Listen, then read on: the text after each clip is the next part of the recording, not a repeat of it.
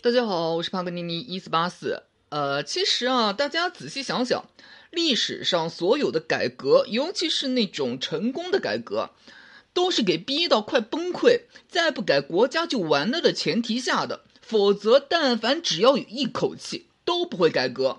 好比说那个商鞅变法，那都给魏国打到河西之地了，打过函谷关了，五十万秦军给五万魏武卒打得满地找牙。秦孝公才不得不去找来商鞅进行变法。再好比说北宋的王安石变法，抱歉，那种宋神宗的那种犹豫啊，很难理解啊。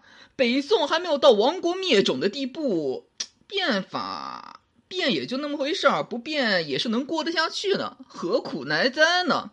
司马光一上来，不就全部给推翻了？这个吧，说起来特别简单，就是温水煮青蛙。在一切顺风顺水的情况下，你说居安思危，呃，这个确实不错。但是，几个人能做到呢？这么说好了，抽烟喝酒对身体各种的不好，大家自己去医院看看。哪怕是医生自己，他也抽烟，他也喝酒，他成天看别人因为这个生病，看的各种病例，看的数据少吗？结果呢？抱歉，不死到临头，不知道死是怎么写的。岔开一嘴啊，呃，我是真的有看到过有人说我选择开开心心的，该吃吃，该喝喝，过我短暂的一生。这话我很支持，特别潇洒。但是，我很希望能把这话复制下来，没有任何诅咒咒别人生病的意思啊，只是说万一很不幸。说这话的人因为放纵吃喝生病，在那个时候把这话翻出来。当初你可是说过很潇洒、很硬气的话哟。所谓的后悔，大家自己仔细想想，其实啊，就是自己犯了错以后，真排开来，前因后果你自己都知道，只是你现在要承担你当初选择造成的那个果的时候，你不乐意买单。你后悔的原因是你不想买单，至于那个因，反正我觉得每个正常人脑子正常的，当初做出那个选择的时候，都做过取舍，权衡过利弊，做出了一个在当时自己认为最合理、最聪明的抉择。好比我选择开开心心，该吃吃，该喝喝，这话没毛病。你觉得这么做很好，没问题。那你就需要勇于去承担若干年以后，诸如高血脂、高血压、动脉硬化、冠心病之类的患病风险。你既然潇洒的选择了那个因，那么麻烦您也很潇洒的去接受那个果。毕竟这些都是你自己选的，没有什么好后悔的。我呢是比较喜欢萧衍的那个态度。就是南北朝萧梁的梁武帝给侯景饿死在台城的萧衍，他面对侯景军队攻进台城的时候，他说了一句：“自我得之，自我失之。”这个萧梁是我萧衍建立的，也是在我萧衍手里面亡的。简单说，认账。为什么又说温水煮青蛙，又说要认账？因为要说安史之乱了。还是要回归之前我的一个观点，我一直重复的观点，那就是像安史之乱这样的波及范围很广、持续时间很长的动乱，你光说是某个阴谋家的处心积虑，抱歉，我不信。道理很简单，你是真的要忽悠十几万人、几十万人跟着你去拼命啊？人家傻吗？肯定是需要社会内部有矛盾，然后给阴谋家利用了。那么，开元盛世的社会矛盾到底是什么呢？感觉好像是各种的花团锦簇，哪儿来的毛病？那我问你啊，既然没毛病，为什么说唐玄宗在公元七二一年清理出了八十万的桃户？三年后，公元七二四年再次清理桃户，这次清理直接增加税收数百万钱。注意，这两次是清理，而且公元七二四年的那次。还是说，只要你自己主动申报，既往不咎，都算是很客气的。等到公元七二七年，直接就说发现有桃户，严惩当年的租庸，不但要缴纳，而且以后当差征调，要先从这些给发现的桃户里面，先从这些人里面征调。说了这么多，其实是想说，我们可以通过唐玄宗对桃户的清算，不断的清算，一次又一次的清算，提出一个问题：为什么会有那么多的逃户？当然，一部分原因我也说过，这是唐玄宗之前的皇帝对逃户现象睁只眼闭只眼。另外，我们是不是也可以通过这种逃户现象，发现唐朝初年执行的租庸调制度出现了问题？就是我之前说的，唐初地广人稀，租庸调制度的基础是均田制，每个人分一百亩地的均田制，每个人能分到一百亩地的话，什么租庸调都够。问题是，经过唐初这么多年的发展，人口增长，到了唐玄宗这儿，地不够分了，而租庸调还是那么多，这就导致了逃户现象愈演愈烈。这个道理并不复杂，不难。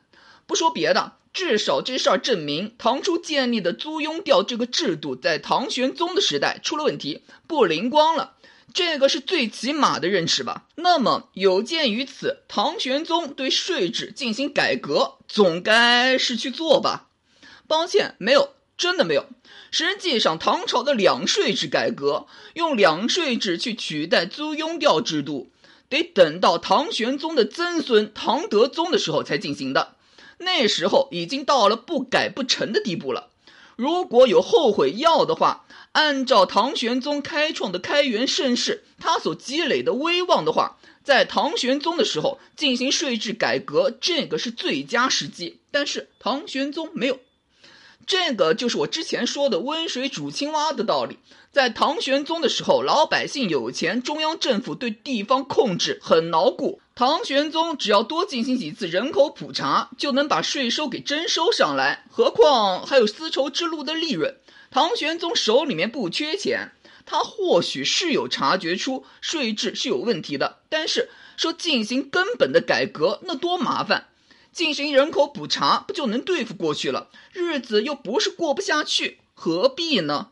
这不就是我们一种很正常的心理？就是我那话，抽烟喝酒和你说再多危害没用，你自己啊得到有一天头晕了、胸闷了，你才知道害怕，才真的能下定决心去戒烟戒酒。不撞南墙不感到疼，不知道回头的，这个是人之常情。呃，说个笑话，真事儿。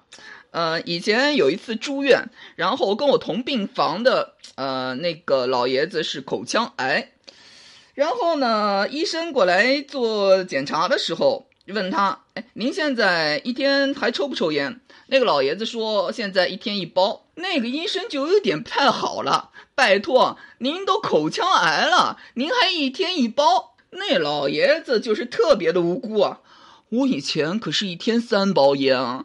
反正我也是不知道该怎么说了，嗯，回过头啊，我们去说唐玄宗啊，不光是那个税收，包括那个科举制，这个制度本身是存在缺陷的。我这里的缺陷还不是说什么不公平什么的，那种不公平啊，呃，好比说就在长安设立考点这种地理上向关陇贵族倾斜的缺陷，甚至可以说在科举制创立阶段，这种缺陷甚至可以说是一种优点。但是以公元七一六年为例，我说过，就在这年，唐玄宗在新当选的县令到大殿上谢恩的时候，让这些人当场写一份安民册，结果发现有人居然连字都不会写。也就是说，科举制本身，唐朝的选官制度本身出现了很严重的问题。这个说法不过分吧？那么，既然发现问题，那就解决啊。我说过，唐朝的科举制和后来的明清完全不是一个概念。唐朝的科举制是不密封的，考官是能看到考生的名字。说起来是不看到名字，我不认识这个人。万一说这个人品德不行怎么办？有才无德，危害不是更大吗？可是，哎，您这不是很冠冕堂皇的说，你只会录取你的熟人，至少是你认识的人。所以啊，参加唐朝科举考试，有一半的工作是在考前。考前是有所谓的行卷，带着诗文去拜见达官显贵，我称之为拜码头。而且，即便说你通过科举考试，抱歉，你是当不了官的，你只是有那么个出身，有那么个资格。然后是要经过吏部的权势，我只是这么粗略的说了一下，你就能体会到唐朝科举考试的各种漏洞。唐玄宗不知道吗？在下县令在自己跟前都不会写字，唐玄宗李隆基也知道出了问题了。实际上，在公元七二五年，唐玄宗是让礼部尚书苏廷等十人去吏部主持权事，吏部的官员不能干预。结果呢，吏部官员来了句：“陛下信谗不信有司，非居上临民，推陈感悟之道。昔汉相陈平丙吉尚不对细事，岂有大唐之君而轻行权选乎？”说人话就是，大哥，您这是不信我喽？拜托，我信你！你给我选出的县令都不会写字，你居然有脸说这话！我要是唐玄宗，当场就能啐他一脸唾沫。包括说，在公元七二九年，我说过，这一年国子祭酒洋洋说，科举考试明经科就默写，太简单了，需要改革。至少说明有部分官员已经意识到科举考试内容啊有问题。结果呢，别说唐玄宗。有唐一代科举考试内容从来没有变过，说这些只是想说一个问题：唐玄宗本身靠着开元盛世的威望是可以对国家体制，好比说税收，再好比说用人制度、科举制进行改革，但是他没有。在唐玄宗看来，或许啊，国家在他手里面一片花团锦簇，是是存在一些个杂音不和谐的地方。但是那都无关痛痒，小问题而已。所谓的白玉微瑕，也就给忽略掉了。这个是唐玄宗自己的主观原因。其次，我们要考虑客观原因，就是我上次说的，唐玄宗时代，准确说是有唐一朝，处于一个豪门贵族即将没落又没有没落，科举出身，准确说寒门出身，靠着科举当官的官员将要崛起又没有崛起的阶段。下面一个问题：当寒门崛起的时候，豪门贵族怎么办？他们就突然消失了。寒门一崛起，他们就消失，那些贵族就肯乖乖让位吗？那可都是权力啊！换你，你肯吗？而且我们再回过头。去看唐玄宗的人口普查、追查逃户的现象，一方面是针对老百姓不假，另一方面隐瞒人口，豪门贵族那也是隐瞒人口的大头啊。说人话就是，李隆基对逃户现象进行打击，是是压榨老百姓，同时也压榨了豪门贵族。这么说好了，也就是因为豪门贵族的影响，导致唐玄宗之前历朝历代的皇帝很少进行人口普查。一个皇帝一辈子进行一两次不得了了，好家伙，唐玄宗执政三十多年期间，人口普查了八次，豪门贵族的损失可想而知。而李隆基对科举官员的重用倾斜，导致了豪门贵族政治地位的下降，豪门的经济利益与政治利益双重下降，才导致了说马嵬坡的时候，唐玄宗才出长安，豪门贵族马上另立中央，不跟他混了。其实更吊诡的是另外一个问题：有道是士为知己者死。那么豪门贵族不支持李隆基，是不是说科举制出身的官员就支持李隆基了？不见得。我说过，这些人是和李隆基绑定的。李隆基在，他们什么都有；李隆基不在了，他们就什么都没有了。可是我们去看马嵬坡，唐玄宗显得那么形单影只，为什么？还是出在那个科举制度上。我说过，唐朝科举制有一个行卷拜码头的过程，也就是说，其实通过科举制选拔上来的官员，在唐朝他本人可能不是豪门出身，但是他们和豪门有千丝万缕的关系。其次，我们还需要考虑一个心理，呃，怎么说呢？大家都知道所谓的凤凰男吧？呃，就是原本出身很糟糕，然后靠着考试、高考考了个好学校，进而找了个好工作。这部分人身份转变了以后，可能比本地人还排外。呃，我记得有一个美国的脱口秀啊，一个拉美裔，他母亲呢是墨西哥人，然后他支持打击移民。那个拉美裔就纳闷了，哎，您也是墨西哥人啊，您怎么能支持打击移民呢？他母亲说，哎。我已经在这儿了，说这个就是想说一个心理啊，那种土豪啊，爆发以后的心理，嗯，大家都懂的吧？回到说唐朝的科举制，通过这种科举制选拔出来的官员，不可否认，确实是给开元盛世做出了贡献，需要记他们的功。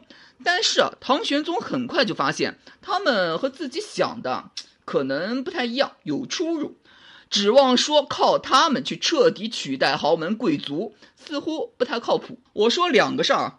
公元七二二年十一月，广州都督裴胄先有罪下狱，唐玄宗和宰相们谈怎么处罚。张家珍说：“杖责。”张悦来了句：“士可杀，不可辱。”问题是六年前，也就是公元七一六年，唐玄宗的妹夫孙兴和人斗殴，唐玄宗在朝堂上把孙兴杖杀了。这事儿我说过。好家伙，外戚啊，在朝堂上说杖杀就杖杀了。怎么大臣犯罪说杖责，还不是杖杀？张悦居然说什么士可杀不可辱了？我们再去看看张悦什么出身？公元六八九年的科举考试里面，张悦的策论天下第一。然后我们再看看张九龄，在公元七三六年的时候，唐玄宗想提拔刘仙客当宰相，张九龄反对，理由是。刘仙客是边将，出身寒微，目不知书，难负众望。唐玄宗直接撂了一句：“哎，你出身好啊，你有脸说他？”张九龄那是岭南人，也谈不上什么好出身。而且我们去看一下刘仙客本人，他不但说是镇守河西，常年和吐蕃作战，战功赫赫。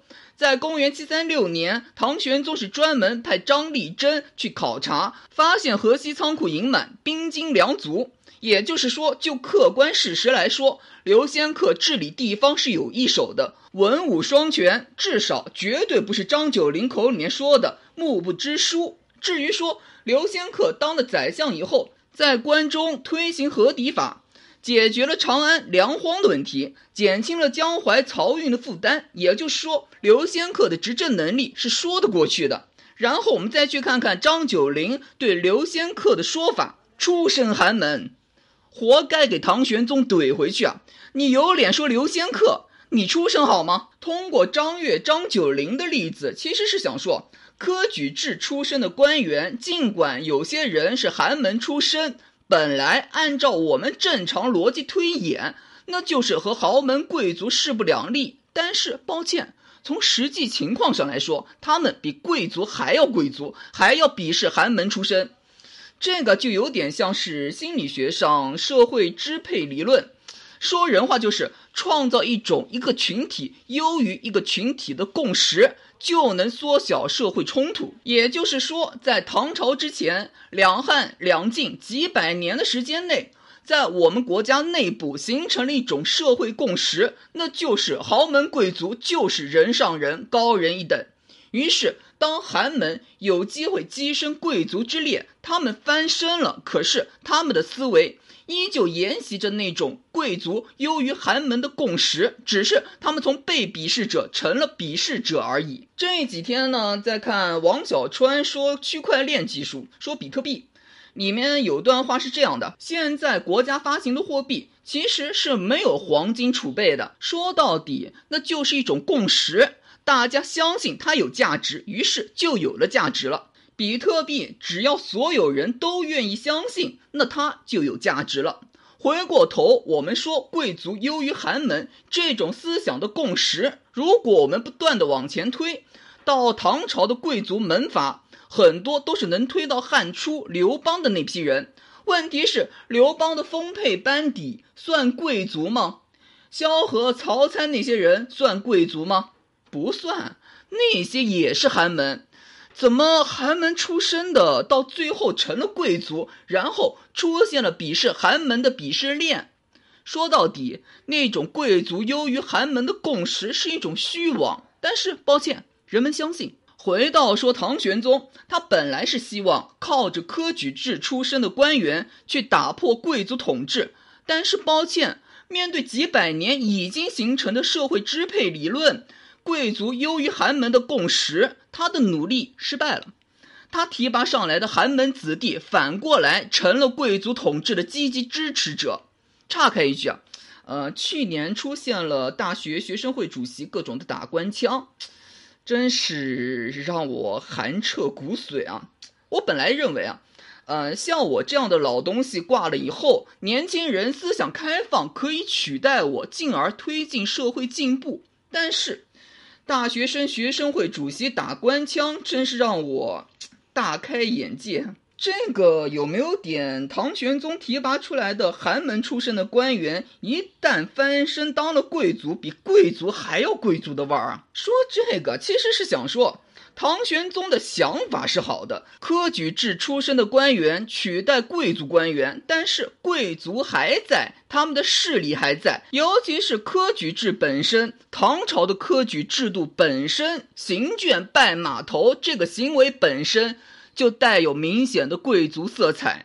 唐玄宗对科举制很努力地进行过改革的尝试，但是效果都不行，这才导致了说，在公元七四七年，李林甫说天下没人才了，都在朝廷里面了。这话脑子正常的人都不会相信。问题是唐玄宗相信了，为什么？即便科举制提拔上来的官员也都带着贵族烙印，用他们和用贵族差别有多大呢？然后我们看到李林甫掌权，我们往往强调李林甫口蜜腹剑。问题是，李林甫那是唐朝皇室的宗室，什么意思？既然科举制提拔出来的官员和贵族沆瀣一气，那用不用真无所谓了。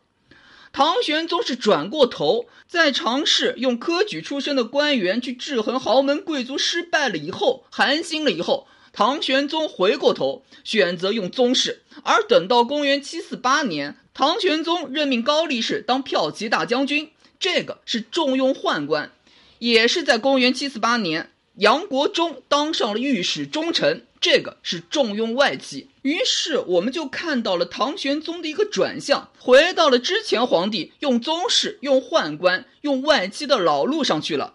我们也别太去苛责唐玄宗，一来唐朝的科举制提拔起来的官员那个嘴脸真的是很让人寒心啊；二来我们要考虑到。唐玄宗是公元六八五年的生人，到公元七四七年的前后，唐玄宗六十二了。我们不能要求每个人都和武则天一样，六十七岁高龄还能去当女皇。我说一个六十二岁的老人，寒心了，累了，忙活了一辈子，想歇歇了。他算起来绝对是个成功人士。这么说好了，我手里面要是有一千万的话，我都想养老呢。何况唐玄宗？关键是啊，唐玄宗发现了一个比科举出身的官员还要好用的群体——胡人。是的，就在公元七四七年，李林甫说天下没人才了，但是这话应该是针对汉人地区的，因为就是在这一年，哥舒翰、李光弼全部给重用了。要是加上之前的安禄山、高仙芝，这就成了历史上有名的和西罗马帝国一样用蛮族守护边境的情况。这个道理啊，其实和用寒门类似，就是这些胡人的升迁只能靠皇帝，皇帝在他们才能在，皇帝不在他们什么都不是。你总不能指望胡人去参加科举考试吧？包括那个安禄山啊。史书上是明确记载了，安禄山本来是想等到李隆基挂了以后再造反。怎么说呢？就这话来说，安禄山对李隆基的知遇之恩还是很感激的，记得李隆基的好。但是问题也很明显啊，李隆基六十多了，还是那话，李隆基在，胡人将领什么都是；李隆基不在了，那些胡人将领算什么呢？他们除了说打仗以外，指望他们能参与唐朝中央上层的政治斗争？抱歉，安禄山那是各种的赏赐优待，但是安禄山大部分的时间都是在守边。说到底，你安禄山就是唐玄宗养的一条看门狗，再想往上爬，做梦。在这种情况下，尤其是李隆基日渐衰弱的情况下。安禄山为代表的胡人将领，必须要为自己的将来考虑。这个时候，我们不妨想想神龙政变，张柬之那些武则天的亲信班底，为了自己将来的富贵，去支持李显推翻武则天，有点类似这个。安禄山面对日渐衰老的李隆基，换一个皇帝上来，安禄山他算什么？正是这种心理导致安禄山反叛，同时他手底下的胡人将领也都有点这个心思。换了皇帝，这些胡人怎么办？综上所述，今天主要是想扯一下安史之乱的社会大背景。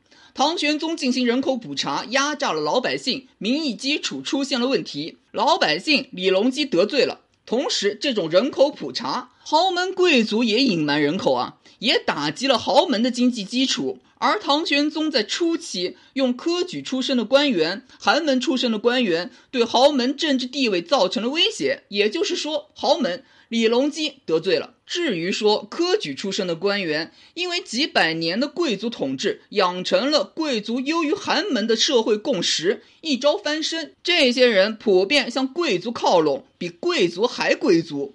于是唐玄宗用这些人的动力减弱了。直到李林甫说天下的人才都在朝堂上，于是唐玄宗彻底关闭了寒门通过科举制改变命运的奔头。关键是胡人势力的崛起，他们比寒门还要寒门。这部分人在唐玄宗看来，他们比通过科举考试提拔起来的寒门出身的官员更加可靠。一方面，这就导致了原本算是唐玄宗的死忠科举官员出现了动摇；另一方面，胡人看到唐玄宗一天一天衰老，他们需要考虑自己将来怎么过。胡人本身并没有李隆基想的那么可靠。尽管啊，唐玄宗在晚年回到了之前帝王用宗室李林甫、用宦官高力士、用外戚杨国忠，这些都是以前帝王统治的老套路上，一度呢也确实是稳定住了局面，但是最后还是失败了。可以说，唐玄宗是在豪门即将衰落又没有衰落的时候，大胆地进行了一次尝试，在贵族依旧强大的时候用寒门怎么样？结果呢，给现实碰得头破血流。唐玄宗不得不回头，回到之前帝王的老路上去了。而唐玄宗携开元盛世之威都无法做到的事情，唐朝后面的皇帝就更别指望了。可以说，从内部渐进式的。修正主义式的改革，对已经形成了几百年的门阀贵族统治进行改革，唐玄宗失败了，那剩下的就只剩下暴力手段了。